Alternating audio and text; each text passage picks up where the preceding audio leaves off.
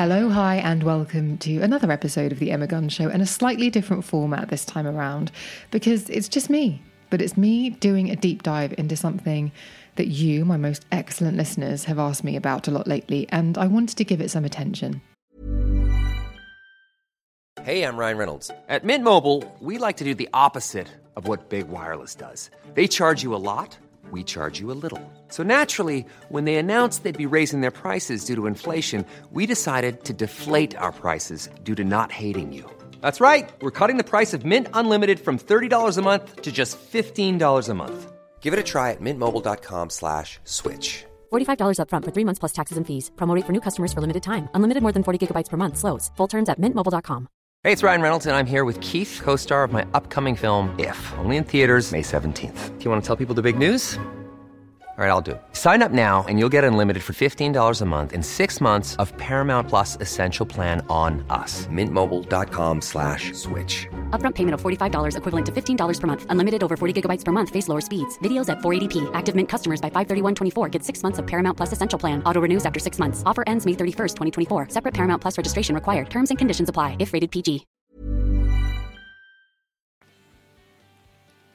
So, I have mentioned on Instagram stories, on the podcast, and in the Facebook group that I have been volume eating, and a lot of you have sent messages asking me to explain why. You've also asked me to tell you what my interpretation of volume eating looks like, how that shows up every day, and what benefits are, what benefits I have seen. So, I'm going to try and break that down for you in this episode. But let's be very honest about this. I have to take a bit of a run up to this because the truth is, I can't talk about any kind of eating habits without referencing my issues with food. I think it would be extremely unhelpful to just talk about volume eating without explaining how I got here. And I have felt addicted to food for the majority of my life, dependent on it, using it for the wrong reasons, sabotaging myself with it, using it for pleasure, using it for comfort, and using it sometimes just to feel something or to feel nothing. It's fair to say this relationship has been somewhat complicated. And for a very, very long time, I didn't think there was any hope of finding some sort of equilibrium with food, a kind of relationship where I could still enjoy it without the feelings of worry before eating or the feelings of guilt afterwards. I couldn't imagine a time when I could enjoy a meal without searching for the excitement within the experience, or maybe even not excitement, but just the feeling that I needed at that particular moment within the experience, instead of just seeing it as something I needed to do as part of my day, just to be alive, like sleeping, for example. But if you've been here for a while, you'll know that a few years ago, I got so sick of my own crap, of being consumed by all the complicated thoughts that went hand in hand with my feelings and actions around food, how I felt about my body and my weight, that I prioritized freeing myself from it. I didn't enjoy how it felt to be overweight and to struggle to exercise or move around the world. I didn't enjoy how it looked I didn't enjoy how hard it was to dress to hide it. And I was ashamed of my size because my physical presence in the world was evidence of the thing I desperately wanted to hide from everyone, which was that ultimately I couldn't control myself around food. And I felt really embarrassed and ashamed about that. And look, I've blamed everything over the years for why I couldn't lose weight and keep it off. That's the main thing because actually, when you break it down, I've lost weight successfully three or four times 30 pounds plus. I've just put it all back on again. That's a hell of a lot of effort to end up where you started again. But on that journey, I've blamed my hormones, my glands, where I lived, society's expectations of women, supermodels, the fashion industry, the beauty industry, the patriarchy. Everyone at some point has been responsible for my inability to lose weight. But age 41, I had my Taylor Swift epiphany. It's me. Hi, I'm the problem, it's me. So the first step for me was really understanding what was I doing and what were the patterns of behavior that I was engaging in, that I was doing every day, that were keeping me in this place that I really didn't want to be in. What was I doing, which might have been obvious to someone watching, and to be honest, based on some of the commentary I've experienced over the years, it was obvious to the people watching. But what was I doing that was contributing to this sort of weight gain and general discomfort that I couldn't see. Why was I oblivious to it and what was I doing? I will never forget sitting next to my friend at Sunday lunch and I had finished my food and I was so hungry. I can't remember what we'd done, but there, there was a big group of us and I'd finished my food and he was sitting next to me and he just looked at me and said, You nearly had the pattern off that plate there, Ems. And I was so embarrassed. Even thinking about that memory now makes me sort of flinch because I had eaten in a way, maybe because I was so hungry or whatever, I had eaten in a way that had given me away. Like the the facade had come down, and I was really embarrassed, and he had spotted it. And um, I don't know as if I've ever looked him in the eye since. But anyway, but in tandem with all of this was a very visceral feeling that I didn't want to go on a diet. Diets are great and diets do work. Now, I know that's contentious, but why don't we discuss that in the Facebook group? Because it's not really appropriate here. But I know that some people believe diets don't work. I fundamentally believe that they do, and I will happily explain that in the Facebook group. But I realized that for me, what dieting had done is it had taken away my agency. Diets had told me what to do and when to do it and how to do it. And I had done so many diets over the years, over three decades, that actually I had no idea how to live off one, not to be on a diet. Because, and also the other thing that was happening is that subconsciously I had uh, computed all of the different rules and regulations of these diets.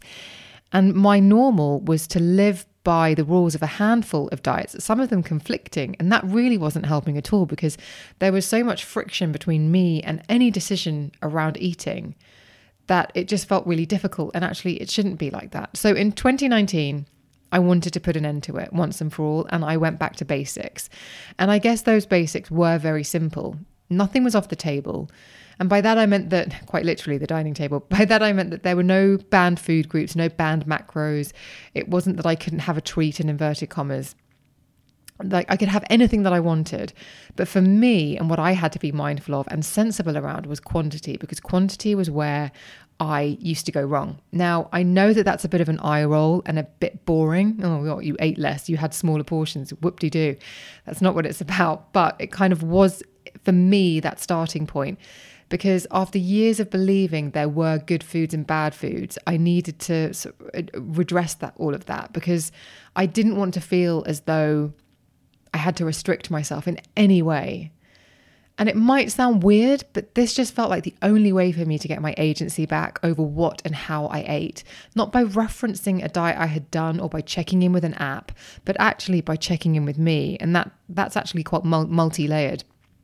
It's not just about checking in with what you want, it's also checking in with how you feel before, after, and and during you're eating something. But anyway, the other significant thing for me was that I uh, took a look at the bigger picture when it came to how I ate and what I ate. And simply put, this meant really disconnecting from the immediate satisfaction and thinking about it in the context of the day, the week, the month. Now, I've said that there was an emotional element to the way that I ate.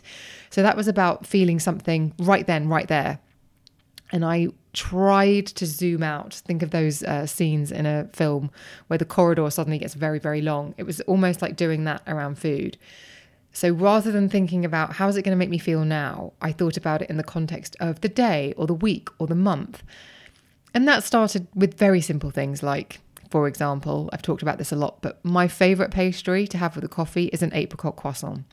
True story. When I was a kid, there used to be these adverts in the um, in the UK. Called, uh, they were for cream cakes, and it was naughty but nice. Anyone else remember this?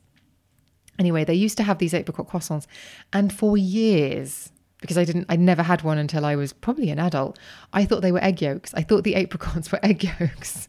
I was like, that seems interesting, but never, never had one. I think probably didn't have one as a child because I assumed that they were. I didn't realize they weren't apricots and they weren't egg yolks and were actually apricots, and now they're one of the most delicious things. So. Um, I really love them. and spoiler alert, I lost 30 pounds while still enjoying two every week with a coffee.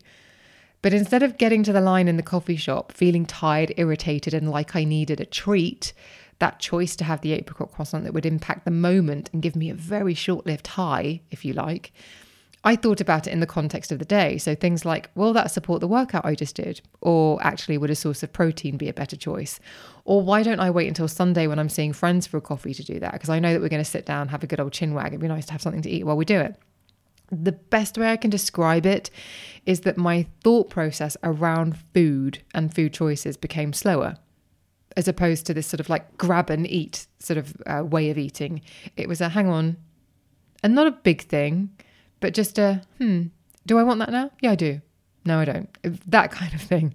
And fundamentally, it was that shift that meant I was able to lose weight and keep it off. And I lost, as I said, 30 pounds. And by early 2020, I had maintained that weight within a four pound window for, no, by early 2022, I had maintained that weight and kept it within a four pound window for two years. But I started September 2019 with making those changes, and early 2020 was when I lost those, I reached that 30 pound goal. But never really had it as a goal. It was just kind of, I got there and was like, oh, this feels all right. So let's just stay here. And this is obviously giving a very superficial telling of how I overcame something resembling binge eating disorder, but that would be A, another episode entirely to really dig into it. B, we've covered it actually a decent amount on the show, albeit in parts, I admit.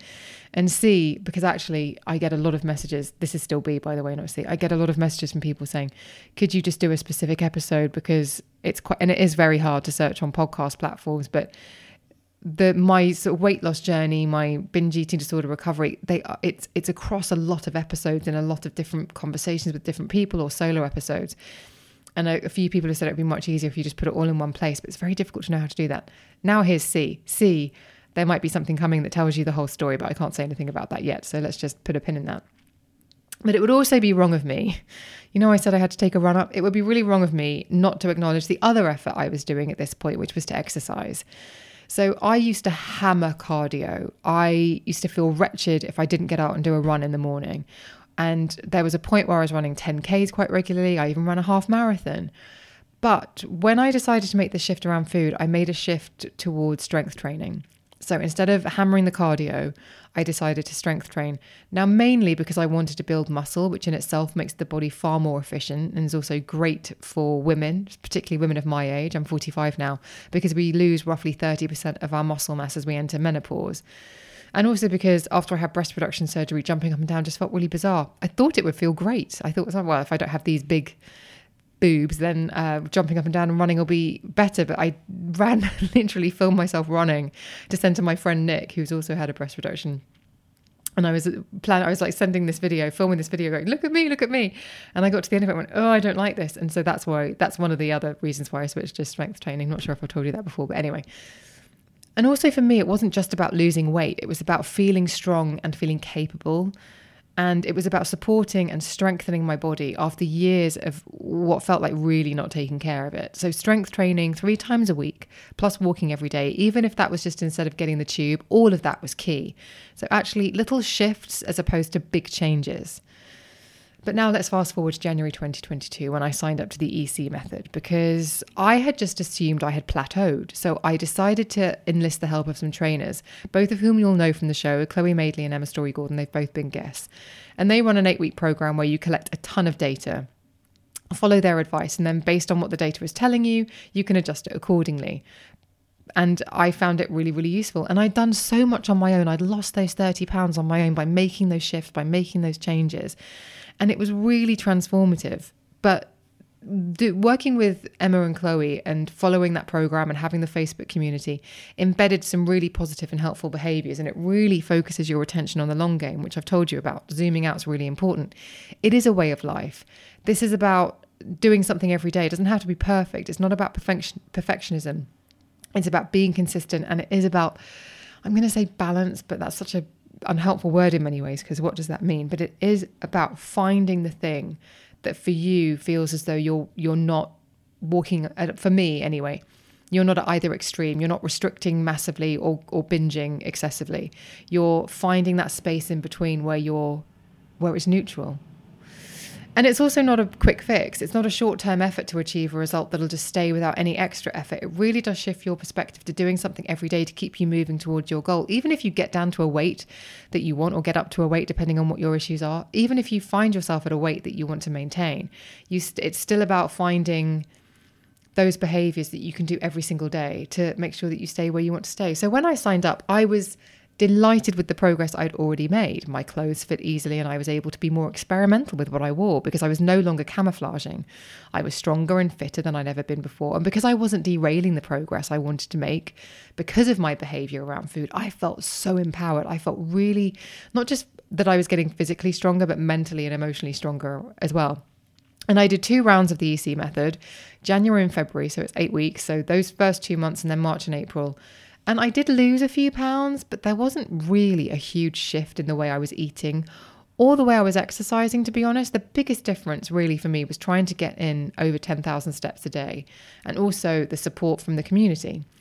But what it did do for me was it confirmed the efforts I'd already made and it reinforced the benefits of what I was doing and those behavior changes and the fact that there wasn't a huge shift in my weight didn't really bother me. In fact, I went for a coffee and a walk with Emma Storey Gordon last summer and I was like, I'm not really that fast about losing the, the last 10 pounds, if you like, because I kind of think that the effort I would need to put in would be a bit too much. And then maybe I wouldn't maintain it, and then maybe it would trigger some restrictive eating, and then it might derail the progress I've made in that area. So, you know, I'm happy where I am. But honestly, even as I said it, there was a part of me that thought, nonsense, you're just making excuses. But I didn't pay attention to that voice, even though I had heard it loud and clear. So, there's sort of two things happening. I was very pleased with where I was, but I also wasn't going to take the excuse that I just kind of reached my set point or this was where I had plateaued because that's nonsense. There are always changes that you can make sensibly. So, then fast forward to the end of 2022. So, lots of progress made, the 30 pound weight loss has been maintained, but I was becoming aware that some of my eating habits were occasionally regressing. So I would find myself hunting for treats in the kitchen after dinner where I used to feel satisfied after my meals. Or I'd find myself standing in front of the fridge with the door open, having a lick of this or a taste of that. And it wasn't a big deal, and my weight wasn't changing. But it was an indicator that my recovery, which is never linear, was having a bit of a backslide. Those behavior changes that I had made and had felt very strong with were just, they were just becoming a little bit unstuck. And then a few things happened at once. So at the end of 2022, I started filming the podcast. I did an experiment to see whether um, film turning the podcast into audio and video would be helpful. Um, we're not doing video anymore, but there we go. but seeing myself in 4K, I didn't love it. Actually, really, really hated it. And I worked in TV a few times during my career. And even though the camera isn't always flattering, and there's that whole thing about, oh, the camera is 10 pounds, it also sees what it sees and what it shows you honestly isn't far from the truth and uh, i just thought oh i i'm not i didn't come this far to only come this far so i wanted to make some changes and then shortly after i started interviewing on camera i interviewed james smith the personal trainer and author and on the show i was mentioning that i'd lost weight and when i mentioned having lost weight to him I thought I saw a flash of surprise in his eyes. Now, obviously, I could be being paranoid because of my own issues. I accept that. But at the time and in the moment, and this isn't blaming James for anything because this is all me and not him, but in that moment, I interpreted what I thought was a flash of surprise across his expression was him thinking, well, if you've lost weight, why not lose a bit more? He didn't say that. He never even implied it, but this this was what I interpreted because I'm hypersensitive about this. And then after the event, after we uh, did the podcast together, I posted a picture of us on social media. And even I could see that my thighs were bigger than his. And considering he's a six foot tall former rugby player, I didn't love how that looked. And then a lovely lady, let's call her Fran, sent me um, or posted something on Facebook actually underneath that picture saying that by the looks of it, I probably have lipedema, which is, checks notes, an abnormal buildup of fat, usually on the legs or arms. And I got to tell you, that one really got to me. um, it might be part and parcel of life on the internet, and people do say some very clumsy things to to people online. Uh, it happens a lot to my friends who have much much bigger followings than I do, and I just kind of wince when I see them. Or they screen grab them to me and we laugh and say ignore her. But the point is, is that it's part and parcel of being here. But because I was sensitive about my lower body anyway, that one kind of did piss me off. I got to be honest. Um, but it wasn't it wasn't something that made me then change anything it was like obviously she's the problem in that situation but um, i had already having seen myself decided that i wanted to make changes and obviously i am being tough on myself here but i suppose in releasing myself from goal weights which is something that i'd always had with diets and whatnot i hadn't actually thought about what it would feel like when the work i needed to do was complete and what it would feel like to be in maintenance so I guess I didn't know whether I was there yet. Where I could just live this way and maintain. And I guess those sorts of things and sort of seeing that I want I didn't look the way that I wanted to I hadn't reached the place that I thought I had. I hadn't reached a place where I felt comfortable and confident enough. I still had these insecurities. And I felt physically and I suppose mentally and emotionally too that I was getting a little bit closer to my danger zone in that the poor habits were creeping back in, my weight was creeping back up, and very slowly it was all happening, but I wanted to pull it back and I wanted to make changes. And those that sort of cluster of events, there are a few others as well, but those are the two ones, were um, reason for me to think actually I need to regroup and have a look at this. And I will be very honest with you. I took a few run ups at trying to lose a bit more weight before I found my stride with this. And look, let me tell you about those, but let me tell you about them after this quick break. This is Paige, the co-host of Giggly Squad, and I want to tell you about a company that I've been loving, Olive and June. Olive and June gives you everything that you need for a salon quality manicure in one box. And if you break it down, it really comes out to $2 a manicure, which is absolutely insane. It's also so easy to get salon worthy nails at home with Olive and June. The difference between how your nails used to look when you did them yourself and now with the Mani system is a complete game changer. The best thing about Olive and June too is it's a quick dry. Dries in about one minute, lasts for five days, and full coverage in up to one to two coats. Visit oliveandjune.com slash perfect Mani 20 for 20% off your first system. That's oliveandjune.com slash perfect Mani 20 for 20% off your first system. Hey, it's Ryan Reynolds, and I'm here with Keith, co star of my upcoming film, If, only in theaters, May 17th. Do you want to tell people the big news? All right, I'll do it. Sign up now and you'll get unlimited for $15 a month in six months of Paramount Plus Essential Plan on us. Mintmobile.com slash switch. Upfront payment of $45 equivalent to $15 per month. Unlimited over 40 gigabytes per month. Face lower speeds. Videos at 480p. Active Mint customers by 531.24 get six months of Paramount Plus Essential Plan. Auto renews after six months. Offer ends May 31st, 2024. Separate Paramount Plus registration required. Terms and conditions apply if rated PG. And there were a few months where I was genuinely really frustrated with my lack of progress. And I thought, oh gosh, okay, well, I, the only way is up here. I'm going to, this is a full backslide and I'm going to end up where I started. But I refused to let that happen. Um, and the fact that I couldn't shift into the right gear to elicit the changes that I wanted to see and feel really confused me because I, again, I didn't come this far to come this far. I've shown that I've got the grit. I've shown that I've got the determination. I've shown that I get all of the messaging. Consistency is key. And yet there was this roadblock. So why wasn't I able to make changes? And I realized, I guess, that there were two things at play here. One was that where I had relaxed, if you like, I had started to crave, um, I hate to say it, but just for the for the purposes of this, bad food. And this is clearly a toxic throwback from years of dieting, but I would wake up in the morning and I was craving crunch, and my brain was chanting carbs, carbs, carbs. The idea of like bread and anything that had that would just, my teeth were almost craving, just like let me crunch on something, let me bite into something. And look, I just want to be really clear about this. There is nothing wrong with carbs, but those cravings for me personally are a surefire sign that something is a bit amiss. Not only do you not get a lot of bang for your buck with simple carbs, but which is what I was craving, but in my case, if I do have some, I will want more and I will want more quite quickly. So I would eat them, but in relatively small portions. And then I would wonder why I was so hungry, dissatisfied, and peckish. And it was that peckish feeling. And then I'd be fighting the urge to have more. So actually, I was saying I was backsliding. Actually, it was taking a lot more effort than before because I had got into this sort of cycle of really wanting to eat a lot again and wanting to eat all the time again. So there was a lot more mental real estate being taken up by thoughts of food.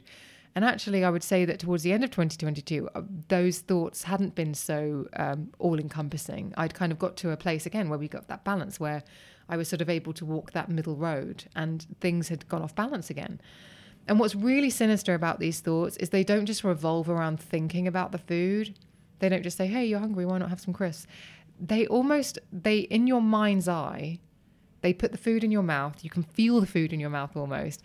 Or if you have to go and cook something, your brain shows you what it's like to be at the cooker so that actually when you get up and walk to the cooker it's like you were already there that, that sort of thing it's it's very sinister in that it feel feels like you've already done it before you've done it so as much as I had made huge progress with my relationship with food, the truth was that some of the work I'd done was beginning to unravel. And, dear listener, I had a few instances where I did, I broke and I binged. And it was after one that I realized I had to go back to the beginning and remind myself of the work I had done, what I'd done to get here, and what I needed to go back and reacquaint myself with.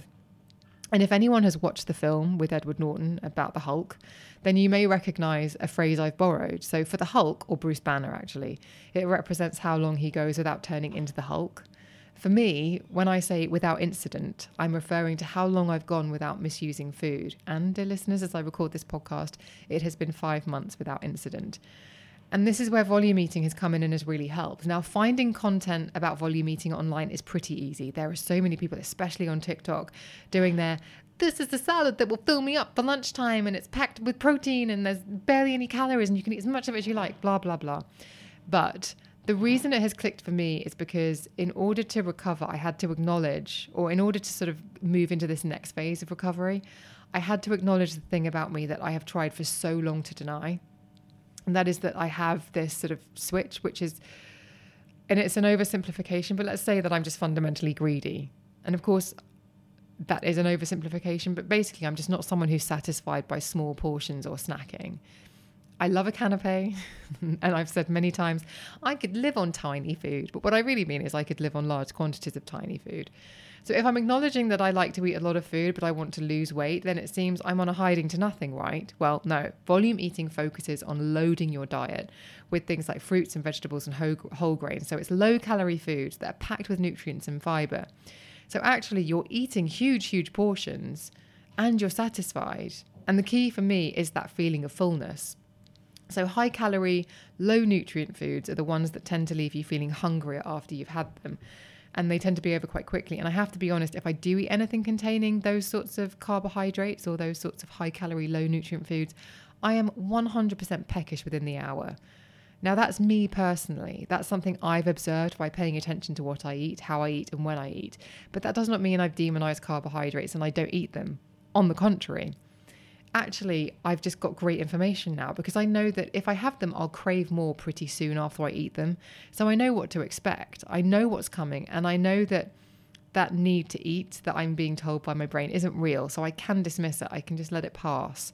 And that's not to say that's easy, it really isn't.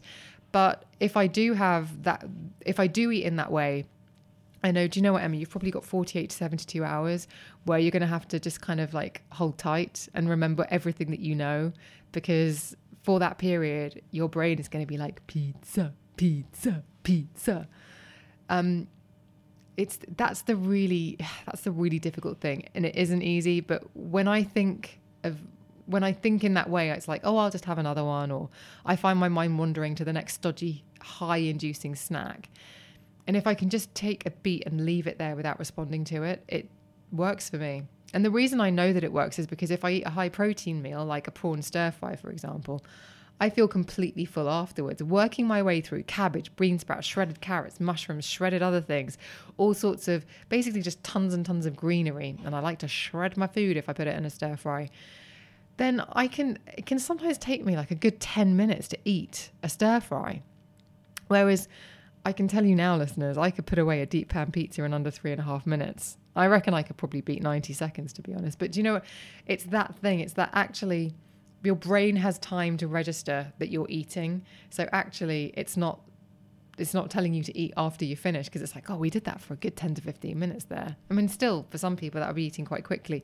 But a big old bowl of stir fry does me, makes me feel very, very happy. Or it's summer now here. So I'm just eating so much so much salmon and prawns and salad and just filling my bowl with a huge amount of greens working my way through those. I am genuinely like the last thing i want to do for a good few hours after that is eat a because it's just time consuming and because i feel really full which is lovely. And the reason i felt comfortable talking about volume eating is because it doesn't constitute diet advice or me telling you how you should live. More what i've stumbled upon and have found helpful it doesn't feel like a diet, it's a lifestyle because there's no rule. You don't have to sign up to anything to volume eat. You just kind of understand the principles, which is load up on low calorie, high density foods and protein and keep the uh, keep the right, I'm getting it keep the high calorie, low density foods to a minimum. And actually, this has shown up in some really interesting ways. I've said it's been five months without incident, but I, like many women, get to a certain point in my cycle where the idea of eating carbs with cheese is really tantalizing. And sometimes I have previously given into it, going, Well, I know it's my hormones, so I'll just give into it. And now sometimes I'll walk to the shops, and you know, listeners, if you've been here a while, I'll sometimes walk to the shops knowing full well that what's about to happen is is not the best choice. And uh, I have gone in and thought, actually, I know that I want a stuffed crust pizza, and there's nothing wrong with having it, but it's how it makes me feel afterwards.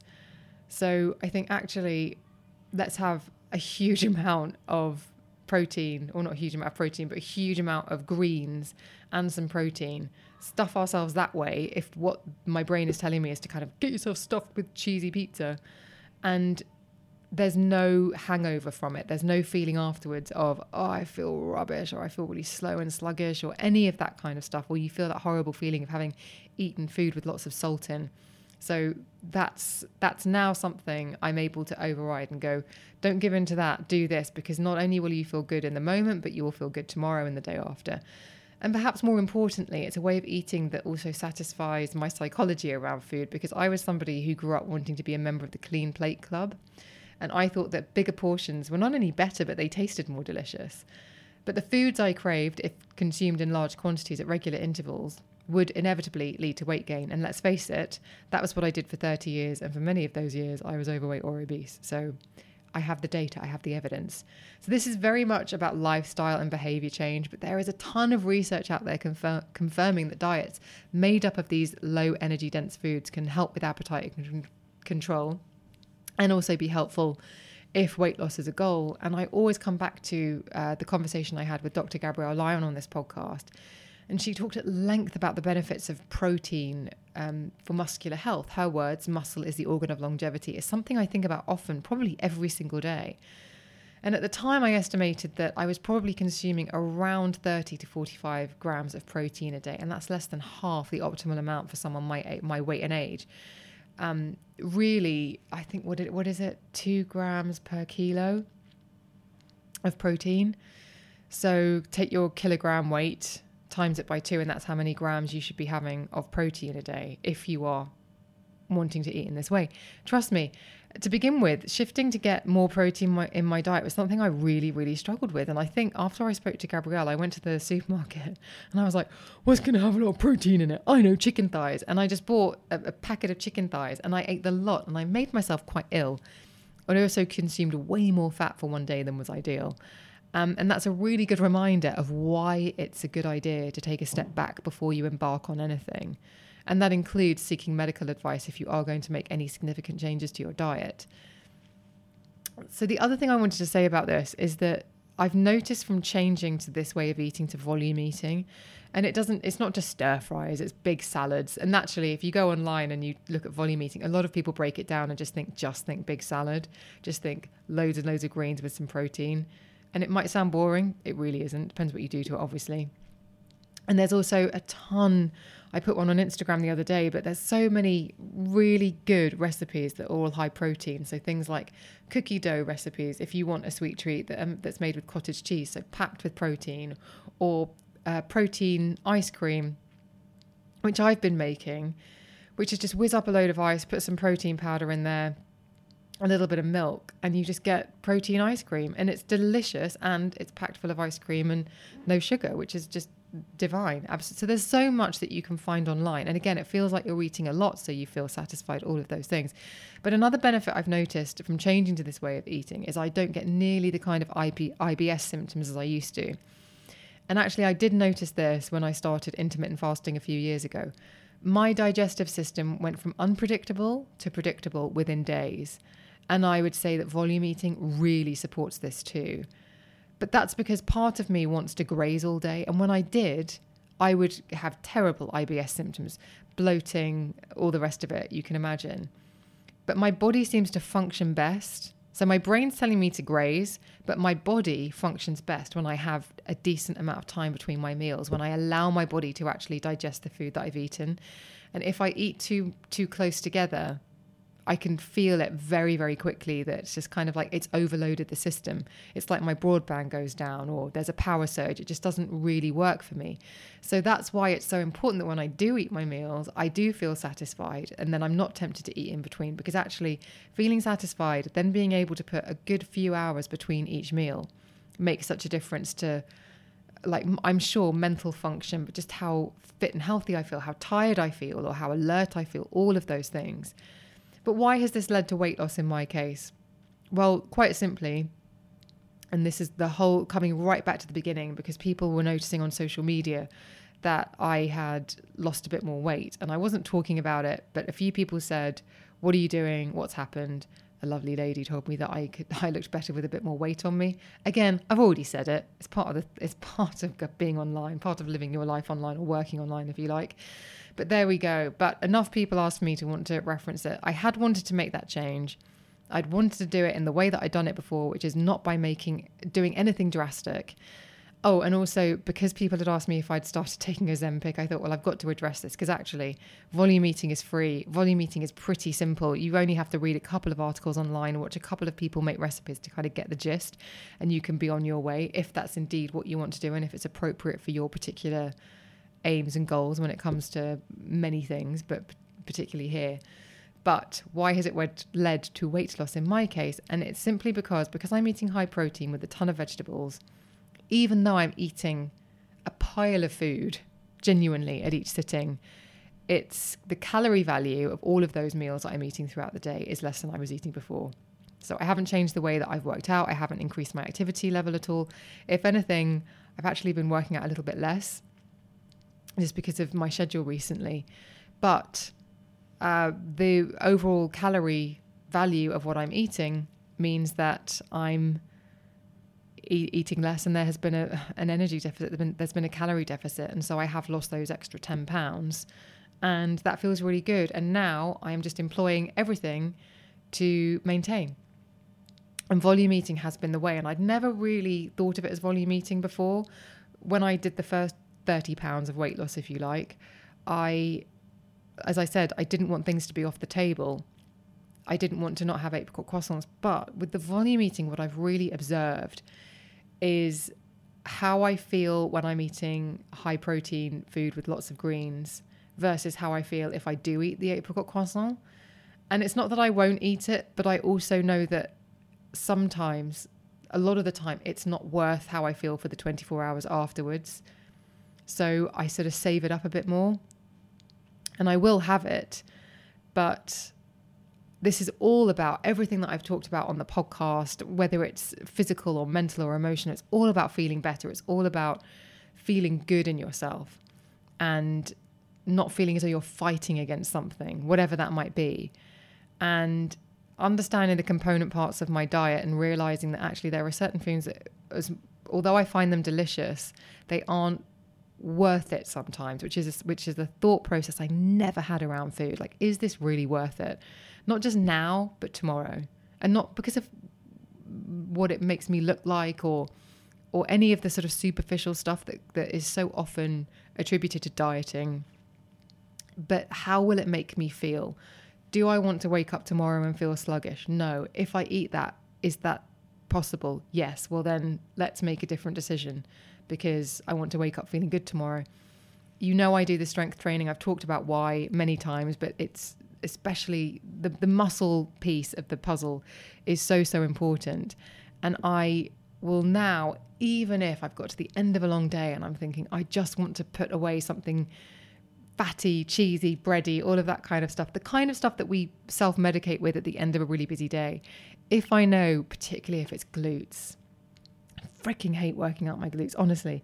Quads, love. Shoulders, adore. Arms, amazing. Back, yes. Abs and glutes workouts, god damn, they really get my go. I really, I do them, but I am angry before, I'm angry during, and I'm relieved afterwards. But if I know I've got a big workout the next morning, even if the day that I've had is saying, hey, go on, have a glass of red and a big creamy pasta. I think, well, yes. Or why don't I feed myself for tomorrow's workout so I have a great workout? And then that will change the decision. Because again, it's that zooming out that I was trying to explain. And as I say all of this, I am aware that to people who have had a restrictive eating issue in the past, they might see this as a whole host of red flags.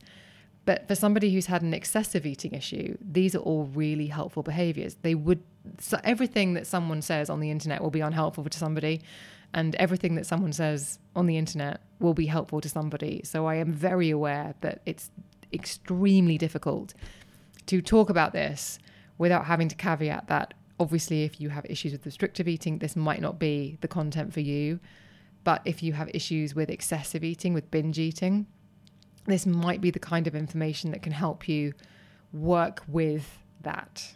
And that as somebody who has recovered or is in recovery from binge eating disorder. Volume eating has been so so helpful. And i am really delighted, not just with um, the results, because obviously there was an intention to lose weight, but now that I'm at this place where I'm where I want to be, I am delighted with how this lifestyle, because it does feel like a lifestyle, makes me feel every day, and how I almost feel like I've got this information of, do I want that? Don't I want that? Nothing's off the table, but it's a way of eating that's allowed me to put how I feel first. And that feels really empowering. So, that is the story of volume eating. And just to say, if you are tempted to make any tweaks to your diet, particularly if they're significant, if it's going to be a big change, don't do them overnight. And please seek advice uh, from a medical professional if you want to be on the safe side. That's always a good plan. I had the EC method as a group who really uh, who, who advocate for the high protein element of the diet. They don't call it volume eating, but I would imagine that a lot of people who are on the EC method are volume eating just because they're prioritizing the protein in their diet.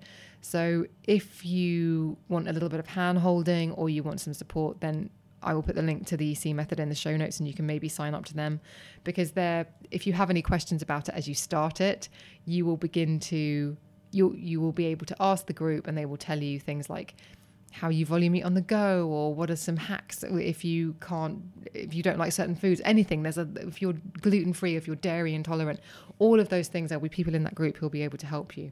If it is something that you would like to embark on don't do what i did. Don't go and buy a, a thing of chicken thighs and then eat the lot because that isn't volume eating that's just daft. And i will make the mistake so that you don't have to. So if you can find support if you can speak to uh, your doctor if you want to make some changes and ask if it might be right for you, especially if you have any underlying health conditions. That would be a really good thing to do because I am not a doctor, I'm not a dietitian, I'm not a nutritionist, I have no training in this area. So it would be very irresponsible irresponsible for me to say do this. I am simply telling you what I have done. And if that's then something that you would like to move forward with, then it would be really sensible. And I know that you, my most excellent listeners, are sensible people. It would be sensible for you to check in with someone who has a bit more authority than I do before you make any drastic changes to the way that you're living. Because I want you to be well, I want you to be healthy, and I want you to feel really amazing. And I hope that this has uh, helped you understand why I made the changes that I wanted to make, how I've made the changes, and also the benefits that I'm feeling. I do genuinely feel as though this is a very uh, accessible and achievable way to live in the long term. It is not a diet. And my goodness, that's why I flipping love it. And it only requires you to know a few things. What what foods are high in protein that I find delicious? And what greens, vegetables, etc. do I absolutely love? Boom. So I hope that that has been helpful. If you have any questions about that, I'll obviously put the link to this in the show in the not in the show notes in the Facebook group. So maybe we can discuss this a little bit more because I know that people were asking about it. But let me know. Also, let me know if you like these solo episodes. You've been asking me a lot of questions uh, recently uh, on DM and on email. So I thought, well, I might do one episode a month where I do a deep dive like this one. So if that's something that you'd like, let me know. Email is thebeautypodcast at gmail.com. The Facebook group is available to join via the link in the show notes. You do have to answer some questions to join, but please do. Or you can DM me on Instagram and Twitter where I'm at Emma Guns. And all I ask is that you don't say, hey, I think you have an abnormal buildup of fat in your lower body, because that one hurt. Thank you so much for listening. I will see you on the next one.